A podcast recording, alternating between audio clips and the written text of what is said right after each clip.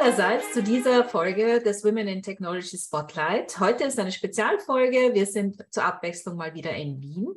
Heute ist bei mir Malika Mataeva. Sie ist Cybersecurity Engineer im Cybersecurity Operations Center der WKO. Hallo alle zusammen und äh, danke für die Einladung. Ähm, ich freue mich, Ronke, bei dir zu sein und bin gespannt auf unser Gespräch. Ich freue mich auch, dass du bei mir bist. Ähm, vielen Dank, dass du uns deine Zeit gibst. Ähm, fangen wir gleich mal an. Erzähl uns ein bisschen über dich selbst. So, äh, ich bin Malika, bin 36 Jahre alt. Ich komme aus Tschetschenien. Bin, ähm, bin äh, vor 18 Jahren mit meinem Mann äh, nach Österreich als Flüchtling gekommen. Das heißt, äh, mein Weg äh, bis, bis heute war wirklich nicht einfach. Bin Mutter von drei Kindern, die mittlerweile schon keine Kinder sind, 17, 16 und 14 Jahre alt sind. Und ähm, ja, ich habe äh, einige Jahre lang als Softwareentwicklerin gearbeitet ähm, und danach habe ich, also während der Arbeit schon und äh, im Studium auch entdeckt, äh, die Interesse zuerst zu Netzwerken und dann zu Datensicherheit, was damit sehr stark verbunden ist.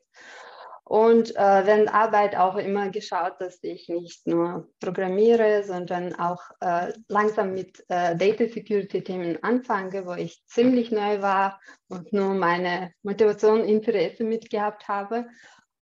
Aber Praxis hat wirklich was Gutes getan und äh, somit bin ich in äh, Security-Themen reingelandet. Mhm. Und jetzt seit Februar äh, bin ich Vollzeit äh, mit Security-Themen beschäftigt. Also ich habe jetzt von Softwareentwicklung zu Data Security gewechselt. Mhm. Das ist eine ganz spannende Geschichte schon hinter dir, ähm, nicht nur beruflich, sondern auch privat. Aber fangen wir ein bisschen mit deinem beruflichen an. Du sagst, du bist, hast jetzt gewechselt in Cyber Security Operations Center. Erzähl uns doch mal, was du da so machst jeden Tag und wie man sich das vorstellt. Was macht denn ein Cyber Security Engineer? Also äh, es ist nicht so leicht auch zu erklären, äh, weil die Arbeit an sich sehr vielfältig ist. Ähm, im Großen und Ganzen zentrales, äh, zentrale Aufgabe ist, äh, Infrastruktur zu schützen, unsere Mitarbeiter zu schützen von außen, also von Attacken, von möglichen ähm, Phishing-Versuche äh, auch. Ähm, aber die Arbeit an sich ähm, erfasst mehrere Bereiche. Und ähm, es ist dann einerseits Monitoring-Systeme, unsere Endpoint Protection Systeme, die wir immer schauen sollen und auf jede Incident reagieren sollen.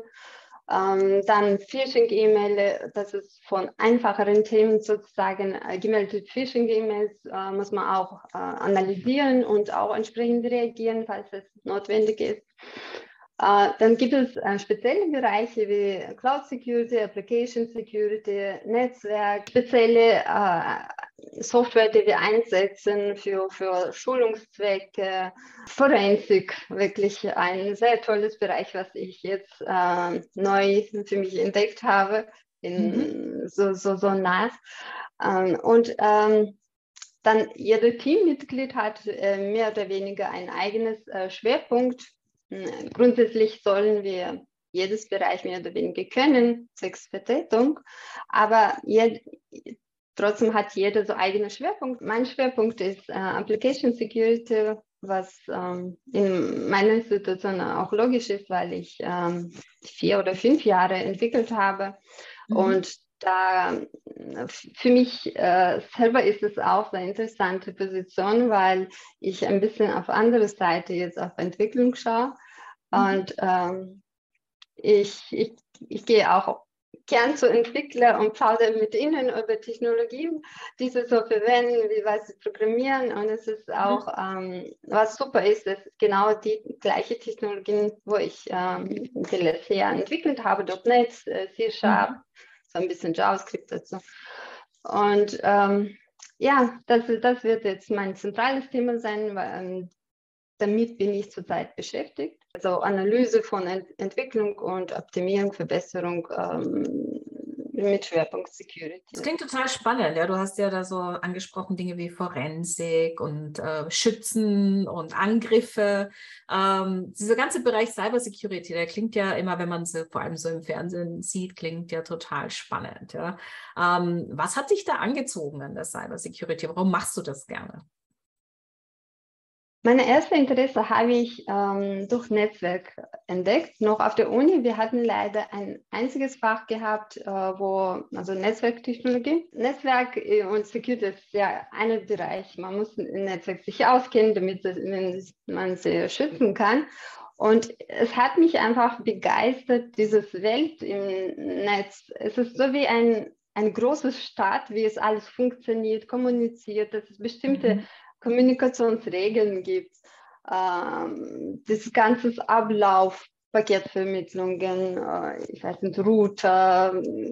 Also ich fand das einfach total spannend. Und dann hatten wir ein kleines ähm, Absatz, also im, im Themen, äh, ein paar Vorlesungen zum Thema Security, wo ein bisschen äh, der, die Informationen bekommen haben, was Kryptographie ist, die Attacken, wie, wie, wie das abläuft. So ein kleines Einblick. Aber das hat mich total angesprochen. Ich weiß nicht, ich fand das super interessant, super spannend. Und das ist so, es ist nichts Sichtbares. Und für mich ist Security, also Entwicklung, vor allem objektorientierte Entwicklung, ist äh, so wie Eisberg von oben eine sichtbare Teil und Security-Netzwerke und äh, das, das, das alles ist dann ganz unten geheimnisvoll und sehr interessant. Und mhm. es kommt immer wieder Neues. Es gibt so viele Herausforderungen in diesen Themen. Vor allem jetzt, ich glaube, sehr viele haben es gespürt, auch in, in uh, Covid-Zeiten, Lockdown. Es gab so viele Angriffe. Also die Möglichkeiten von, für Angriffe haben sich auch uh, erhöht. Dementsprechend gab es auch ja, der Anzahl, also sehr hohe Anzahl, auch wenn es nicht sichtbar ist, wenn es passiert, dann tut es richtig weh. Und ähm, es gibt viel zu tun in dem Bereich. Ja. Und das finde ich wirklich äh, sehr spannend. Ich weiß nicht, für mich persönlich, weil allein Entwicklung, äh, objektorientiertes Entwicklung, es ist ähm, an sich auch immer was Neues, auch je nachdem, welche Kunde man hat, was, was Kunde will. Aber trotzdem, für mich war es lange, langsam zu langweilig sozusagen, nur zu programmieren. Und äh, ja, und je mehr ich in den Security-Bereich gegangen bin, desto weniger habe, hatte ich Interesse zur Entwicklung. Und wo, wobei ich äh, die Entwicklung wurde nicht so voll ähm, auch ablegen auf der Seite. Ich tue immer wieder so gerne kleine Skripte schreiben oder bin eine Arbeit automatisieren. Aber Security finde ich wirklich sehr ja. spannend. Und ich habe gemerkt, dass ähm, solche Security-Fans wie ich, also es ist überhaupt im, im Bereich gibt es ziemlich viele Fans, die, die von eigener Arbeit begeistert sind und immer so erzählen auch, schau, was wir haben, wie das funktioniert, das ist so toll. Also da habe ich gesehen, ich bin nicht allein mit meiner Einstellung und meiner Stimmung sozusagen äh, zu diesem Bereich. Also, ja. ja. Ja, ja, das ist auch meine Erfahrung. Ich glaube, wenn man in Cyber Security oder Security arbeitet, dann hat man halt einfach immer so das Gefühl, dass man was Spannendes macht, ja, weil es halt doch an dieser, dieser Grenze zwischen Kriminalität und Technik und, und Menschen und, und so äh, ein Gehirn gegen das andere, ja, und die eine Seite versucht aufzurüsten, die andere mhm. Seite versucht sich zu verteidigen und so. Also ganz, ganz spannendes Thema, das auch so einen Impact hat in der realen Welt. Ja. Und apropos spannendes Thema, ja, du bist ja jetzt nicht nur ähm, in der Cybersecurity, du hast ja erzählt, du bist auch Entwicklerin, du warst auf der Uni und hast tatsächlich Informatik studiert. Ähm, meine Frage ist, du musst ja eine ganz große Begeisterung für Technik ha gehabt haben, um diesen Weg einzuschlagen. Ja? Wie hat denn das angefangen? Wie bist du denn überhaupt auf diesen Weg gekommen? Ähm, ja, es ist eine interessante Frage, weil bei mir hat da eine Klischee, eine gute Rolle, leitende Rolle äh, gespielt. Mm, also nach der Schule wusste ich selber noch nicht so genau, was ich machen will. Ähm, mhm. Und ich habe mit Eltern gesprochen und irgendwie haben wir entschieden, es wäre gut, Jus zu studieren. Und dann habe ich dann doch mit Jus hat nicht geklappt, habe ich mit äh, Geschichte auf der Uni in Tschetschenien in Grosny angefangen, äh, mit dem Plan, dass ich dann zu, äh, zu Jus wechseln werde. Ähm, war noch immer mir nicht sicher, ob es richtig ist für mich ist, aber dachte, okay, habe keine andere Alternative, was mir jetzt einfällt. Und äh, später, als wir nach Österreich gekommen sind, es hat so einige Jahre gedauert, bis wir Auf Aufenthaltstitel bekommen haben, bis ich Sprache gelernt habe. Und äh, wo ich dann endlich studieren dürfte, weil am mhm. Anfang dürfte man äh, gar nichts, ähm, bin ich zu einer Beraterin gegangen, damit ich so kläre, welche so Möglichkeiten gibt es in Österreich. Mhm. Äh, in Österreich ist Bildungssystem sehr komplex was äh, für Menschen, die neu ankommen und noch null Ahnung haben, sehr schwer zu verstehen ist. Aber genau dadurch finde ich, es ist, ähm, jeder hat Möglichkeit, eine Ausbildung zu bekommen. Es ist wirklich für jede Alter, äh, jedes Talent sozusagen, äh, gibt es verschiedenste Möglichkeiten. Gut, äh, somit, äh, ich muss noch erwähnen, ich habe in Stehen einen Kurs abgeschlossen, so Computerkurs, so wie SCTL mit, mit mhm. Office und so Computer einschalten, ausschalten und ganz einfache Sachen. Und dann hat mich Beratung gefragt, was ich gemacht habe. Ich habe gesagt, erzählt über das Computerkurs. Und äh, dann hat sie gemeint, hm, du kannst Computer irgendwie schon gut, dann solltest du Informatik studieren. Und das ist eben das, äh, dieses Moment, weil äh, viele glauben, also in österreichischen Schulen äh, gibt es auch Fach Informatik, wo man eigentlich Office äh, lernt hauptsächlich. Mhm. Ganz selten wird programmiert. Und dann zu mir sind auch manchmal kommen Eltern und sagen, mein Sohn, Tochter kann gut Informatik, sie sollte wahrscheinlich Informatik studieren. Und dann kläre ich, was das ist und das ist nicht das Gleiche. Und genau so war es bei mir. Man denkt, wenn man sich mit Computer auskennt, dann, ja, und dieses Auskennen, da muss man noch schauen, wie weit. Und dass man dann sicher auch programmieren kann. Mhm. Also das war der erste Punkt, der mich in, in diese Richtung gestoßen hat. Äh, sie hat gesagt, ja, deine Sprache ist gut, du sollst unbedingt studieren und äh, schau die Informatik an. Ich hatte null Ahnung dafür, wirklich null. Ich dachte mir nur, ja, Matrix war mein Lieblingsfilm. Irgendwo so Richtung Hacking. Äh, ja, ein paar Filme sind mir eingefallen aus Jugendzeiten, wo ich dachte, die, die fand ich immer spannend äh, und cool. Äh, Bereich an sich finde ich cool hm, probiere ich mal. Ähm, bin zur Uni gegangen, habe geklärt dann, ähm, was Voraussetzungen sind, musste dann ähm, Prüfungen machen, Vorstudienlehrgang machen. Und dann habe ich ähm, mit Uni angefangen und da war so ein richtiger Schock, weil es kommt einiges auf Studenten und es wird ähm, erwartet von Uni-Seite, dass du ziemlich viel selber lernst. Mhm. Und äh, es wird einfach Richtung gezeigt, also allgemein Verständnis gegeben und dann die, kommen Aufgaben und die sollst du lösen. Und da muss man sehr viel selber lernen. Und in dem Punkt habe ich verstanden, okay, ich habe es ein bisschen falsch eingeschätzt, aber was super war, es hat mir wirklich gut gefallen. Ich, ich fand es einfach faszinierend. Und ähm, ich habe vor Studium Anfang, wo ich schon, äh, also im Prozess, wo ich entscheiden wollte, beginne ich oder nicht, sehr viel gehört. Äh, ja, es ist urschwer, du, du, du hast nicht mal die, die Schule besucht, also von Bekannten, so in mhm. meinem Kreis. Oh. Äh, du hast drei Kinder, bist du verrückt? Aber ich dachte mir, ich muss das selber sehen. Mhm. Und wenn ich sehe, dass ich das nicht schaffe, dann lasse ich das wirklich mit ruhigem äh, Gewissen, dass es wirklich mhm. kompliziert war. Na, ich wollte nur sagen, wie bewundernswert das ist, dass du dich da durchsetzen konntest gegen diese vielen Stimmen. Ja, das ist ja nicht einfach, ne?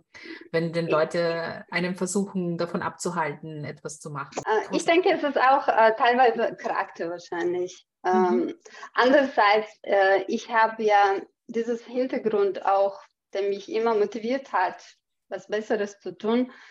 Äh, ich bin in Kriegszeit aufgewachsen mhm. und in der Schule habe ich immer geträumt über eine gute Schule, wo ich Labor habe, wo ich was ausprobieren kann.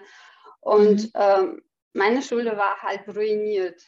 Und wir, wir hatten keinen Strom, keine Heizung, gar nichts. Und irgendwie haben Lehrer versucht, ihr Bestes zu tun und zu uns zu lehren.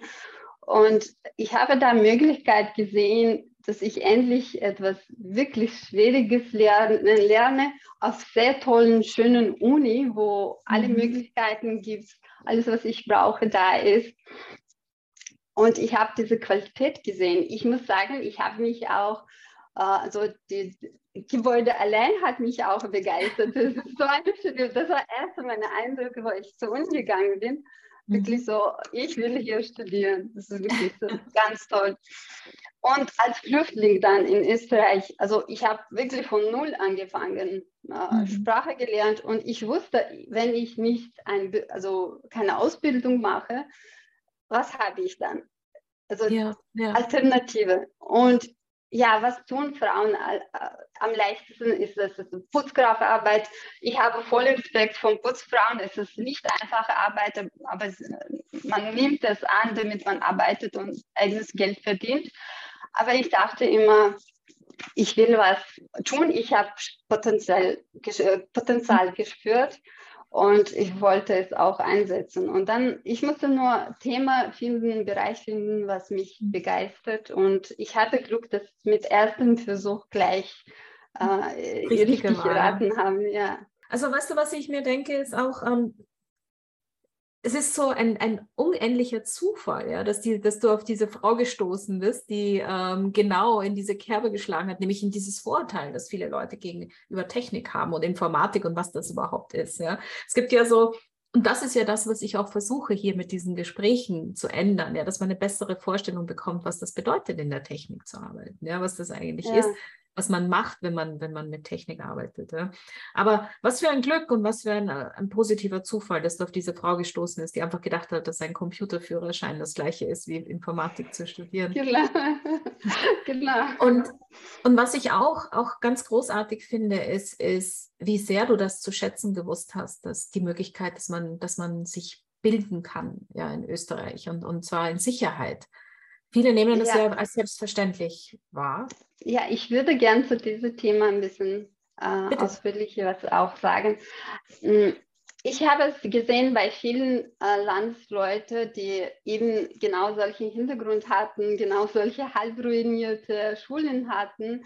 Die mhm. haben wirklich versucht, möglichst schnell sich in, zu integrieren und wirklich diese Möglichkeiten zu benutzen. Es ist mhm. ja auch gegenseitiges Gewinn sozusagen. Mensch entwickelt sich weiter und bringt auch dem Land äh, was Gutes. Ja. Und das ist wirklich äh, in vielen Fällen passiert. Äh, aber dann die Kinder, die hier geboren sind und aufgewachsen sind, genau da merkt man, was du jetzt angesprochen hast, dieses Selbstständ äh, Selbstverständlichkeit. Ja. ja, die, es gibt diese Schätzung nicht äh, und sie überlegen sich, ja, soll ich das mhm. machen, habe ich keine Lust. Und bei uns, bei vielen in, von meiner Generation war wirklich diese Begeisterung, oh Wahnsinn, was es gibt ja. und was man machen kann. Äh, und das fehlt schon bei Kindern. Weißt du, ich denke, das ist so ähnlich wie, mein Vater ist ja Nigerianer, ja, und ähm, ich kenne ja ganz viele so, so Kinder auch aus, aus Migrationshintergründen oder, oder halt ähm, Menschen aus, aus Dritte Weltländern zum Beispiel, wo ja das auch nicht so selbstverständlich ist, dass man eine tolle Universität besuchen darf und eine gute Ausbildung bekommt. Ja. Und in diesen Familien sehe ich das Gleiche. Da sehe ich eben noch diese starke Wertschätzung für das, äh, die Tatsache, dass du eben Bildung bekommen kannst. Und ich glaube, was, was halt anders ist und sicher auch, wenn du aus so einem Kriegsgebiet kommst, ja, also aus schwierigen, aus so einem schwierigen ähm, Land, dann es ist einfach nicht selbstverständlich. Es ist nicht bequem, in solchen Ländern aufzuwachsen.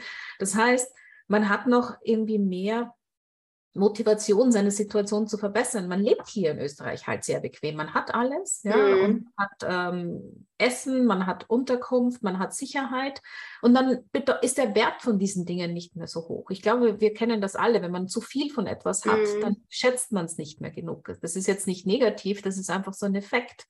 Während ja, es ist einfach Alltag, den man gewöhnt hat. Ja. Genau. Und Ja. ja, und dann die Ziele setzt man nicht so hoch, sondern so, wie es bequem ist oft. Man ja, will ja, schwer aus Komfortzone raus und man schaut, ja, mein Leben ist eher stabil, ich habe mhm. vieles, was ich brauche und ich schaue. Warum soll ich mich anstrengen? Ja, ich meine.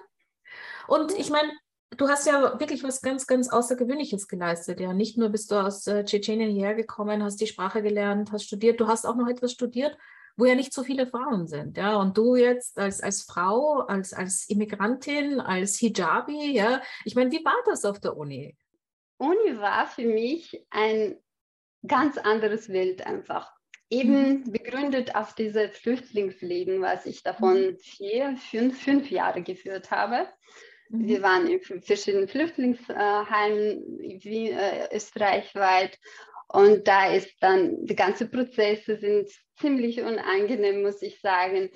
Es mhm. gibt auch immer wieder Diskriminierungen bei verschiedenen Stellen, Behörden, wenn man als Flüchtling wirklich versucht, Leben aufzubauen, mhm. dann ganze Registrierungen, ich weiß nicht, alles, was in, dieses, in diesem Prozess beinhaltet ist. Und mhm. dann bin ich zur Uni gekommen und da habe ich einfach ein ganz anderes Welt gesehen. Für mich war es so wie mein Flüchtlingsleben hinter die Tür zu lassen und in dieses ganz neues Welt zu steigen.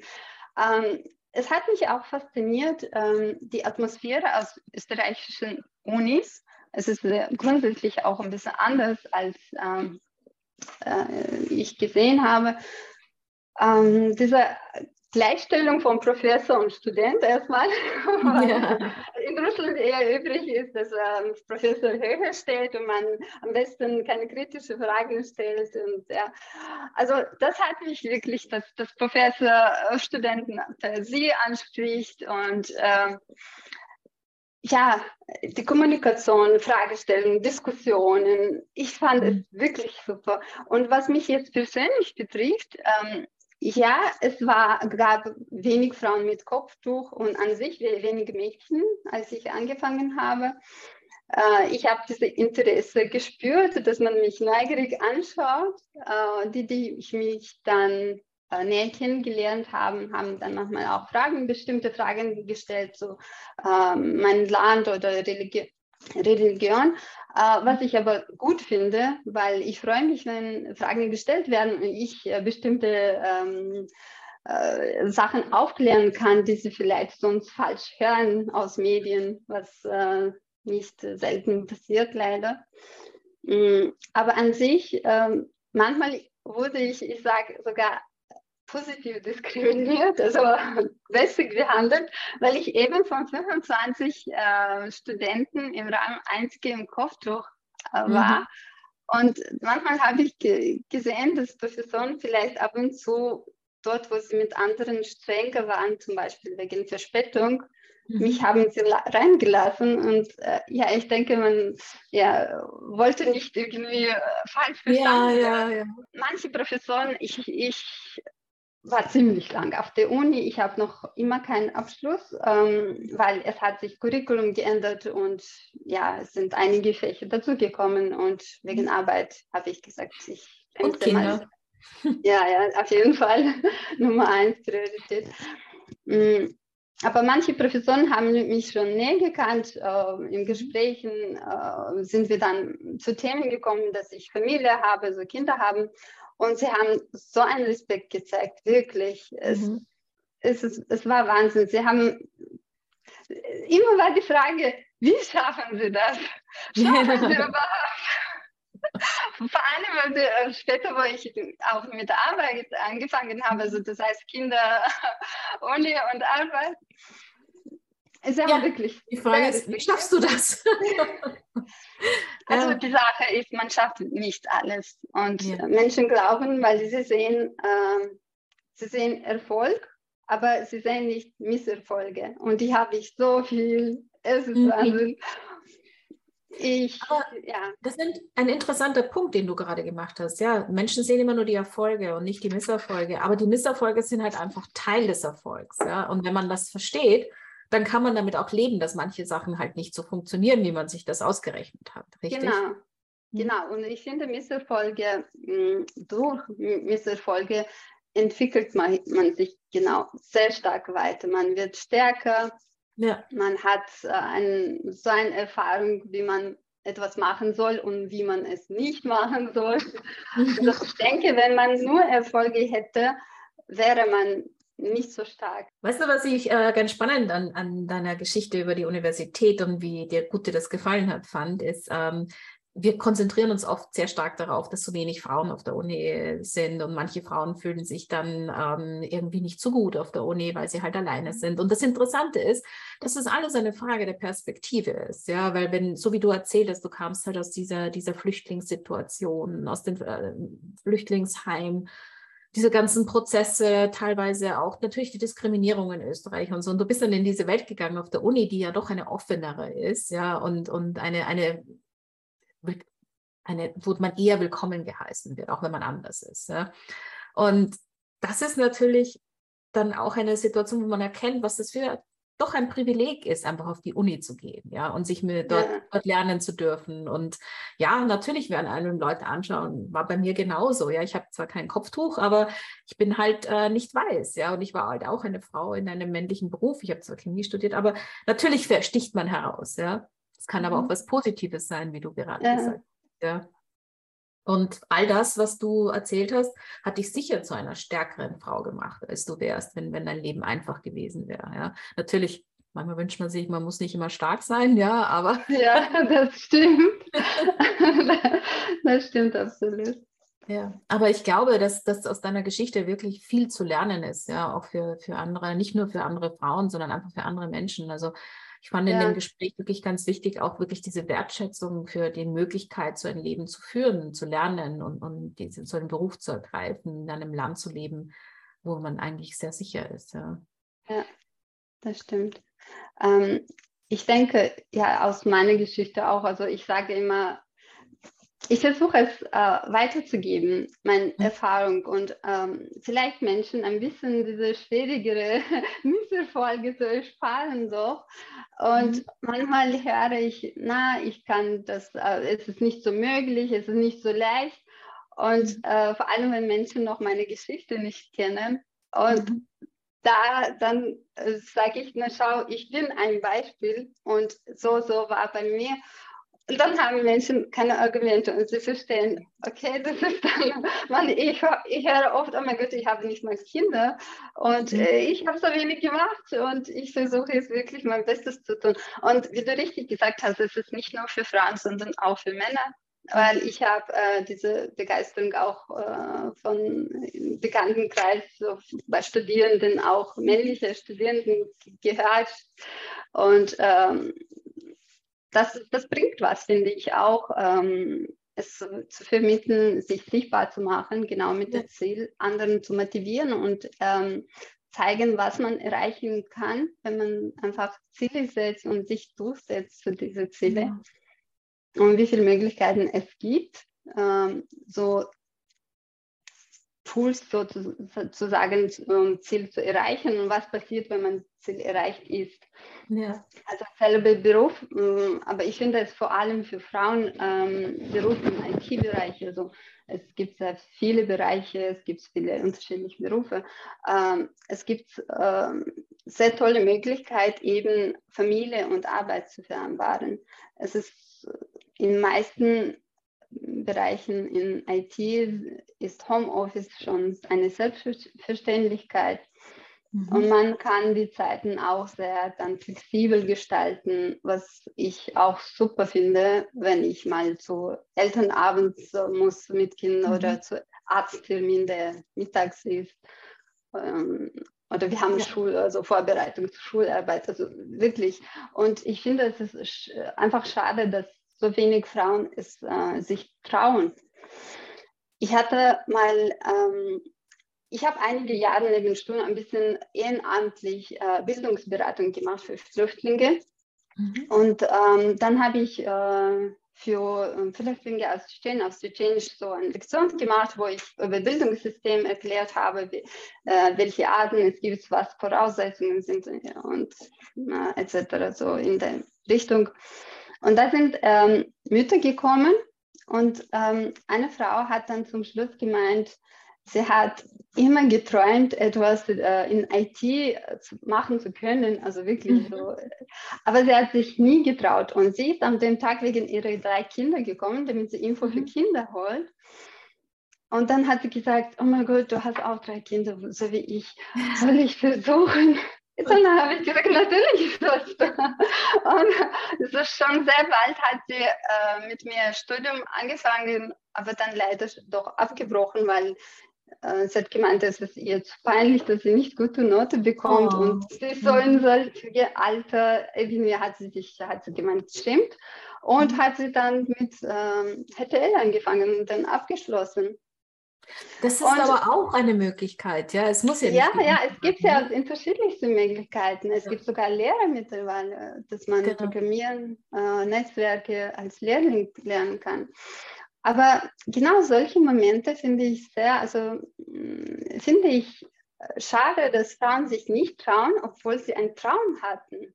Und Aber weißt du, das zeigt auch die Wichtigkeit von so Role Models, ja, von Vorbildern. Ja, und du bist halt ja, dafür gestanden und du warst halt das richtige Vorbild, um sie zu motivieren, doch noch etwas zu machen mit IT. Ja, ich meine, es ja. war nicht die Uni, es war eine HTL, aber das ist genauso gut als Bildungsweg in die Technik. Ja. Es ist einfach großartig, was man erreichen kann, wenn man irgendwie jemanden sieht, der einen, der so ist wie man selber. Ja. Genau, genau. Und deswegen finde ich äh, Vielfalt äh, in Role Models auch sehr wichtig, ja. damit man ähm, breitere Publikum sozusagen anspricht. Weil mhm. da ist sehr wichtig dieses Moment mit äh, Identifikation. Also, mhm.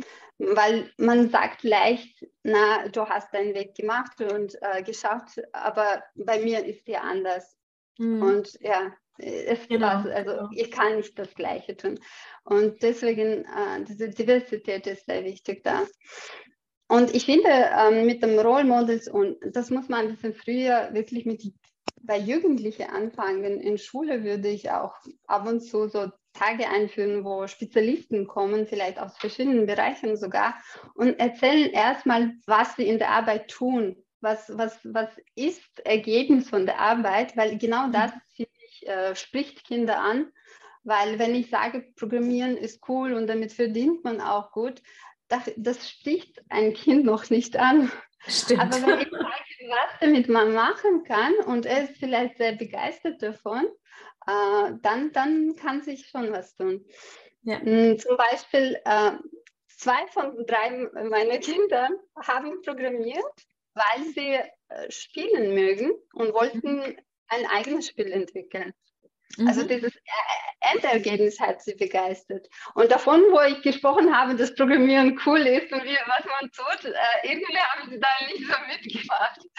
Aber, Aber weißt du, Malika, ich glaube, das gilt nicht nur für Kinder. Ich glaube, das ist ein generelles Thema, ja, dass man, dass die Menschen verstehen müssen, was dieser Beruf eigentlich bringt, ja, wo man involviert ist, was der Output ist, ja, wie wir ja, die Welt gestalten. Genau, da, weil ähm, es ist ja für viele etwas sehr Abstraktes, ähm, genau, etwas mit abstrakt, Computer, aber was genau das ist, ein bisschen weniger, aber genau, ja, aber ich meinte generell auch für andere Berufe. Wir müssen zum Ende kommen, leider, leider. Ähm, es war ein so interessantes Gespräch und ich hätte eigentlich noch ganz viele Fragen. Ähm, aber bevor wir Schluss machen, du hast jetzt schon ganz viel darüber gesagt, ähm, wie du ein Vorbild sein möchtest und, und was du ähm, den Leuten mitgeben möchtest. Aber wenn du jetzt an so eine junge Frau denkst, so wie du das damals warst, ja, am Anfang deiner, deiner Ausbildung, was würdest du ihr denn mitgeben wollen als Rat, als Tipp für ihre Zukunft? Also was ich selber jetzt auch ausprobiert habe, aus eigener Erfahrung, finde ich sehr wichtig, erstmal durch Selbstanalyse eigene Interessen zu erkennen mhm. und dann die Ziele setzen. Was will ich genau? Was interessiert mich? Und dann zu diesem Ziel gehen und niemals einreden lassen, dass du es nicht kannst. Vor allem, weil die anderen, die dir ähnlich sind, das nicht könnten. Solche Aussagen gibt es viel und das demotiviert mhm. vielen. Also nicht einreden lassen, dass du etwas nicht kannst, sondern ausprobieren und ja. selber schauen, wie es tatsächlich ist.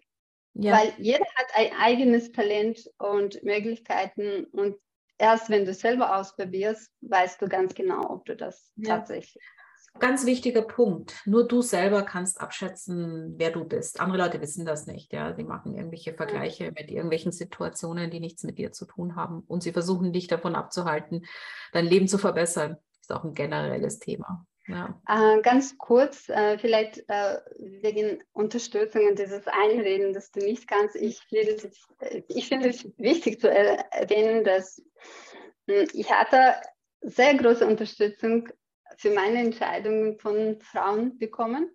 Und mhm. das waren zwei Frauen, die mir sehr nahe sind, sehr wichtig sind, meine Mutter und meine Schwiegermutter. Ah, okay. Die haben wirklich mich sehr immer gepusht und, mhm. ja, das ist eine tolle Idee, mach das, probier das. Wenn du Hilfe brauchst, wir kommen zu dir.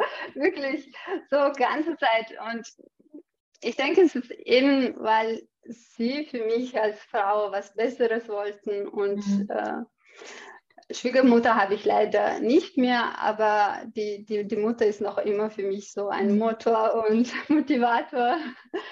Die, die das ist wunderschön, ja. Es ist wirklich schön, wenn Frauen hinter anderen Frauen stehen und, und ihnen helfen, Dinge zu erreichen. Und es freut mich, dass deine, deine Mutter und deine Schwiegermutter für dich da waren. Ja. Ich glaube, es ist ganz wichtig, dass irgendjemand, selbst wenn er nicht unbedingt äh, versteht, was man jetzt eigentlich genau im Detail macht, ja. dass er einfach ähm, einen unterstützt. Ja.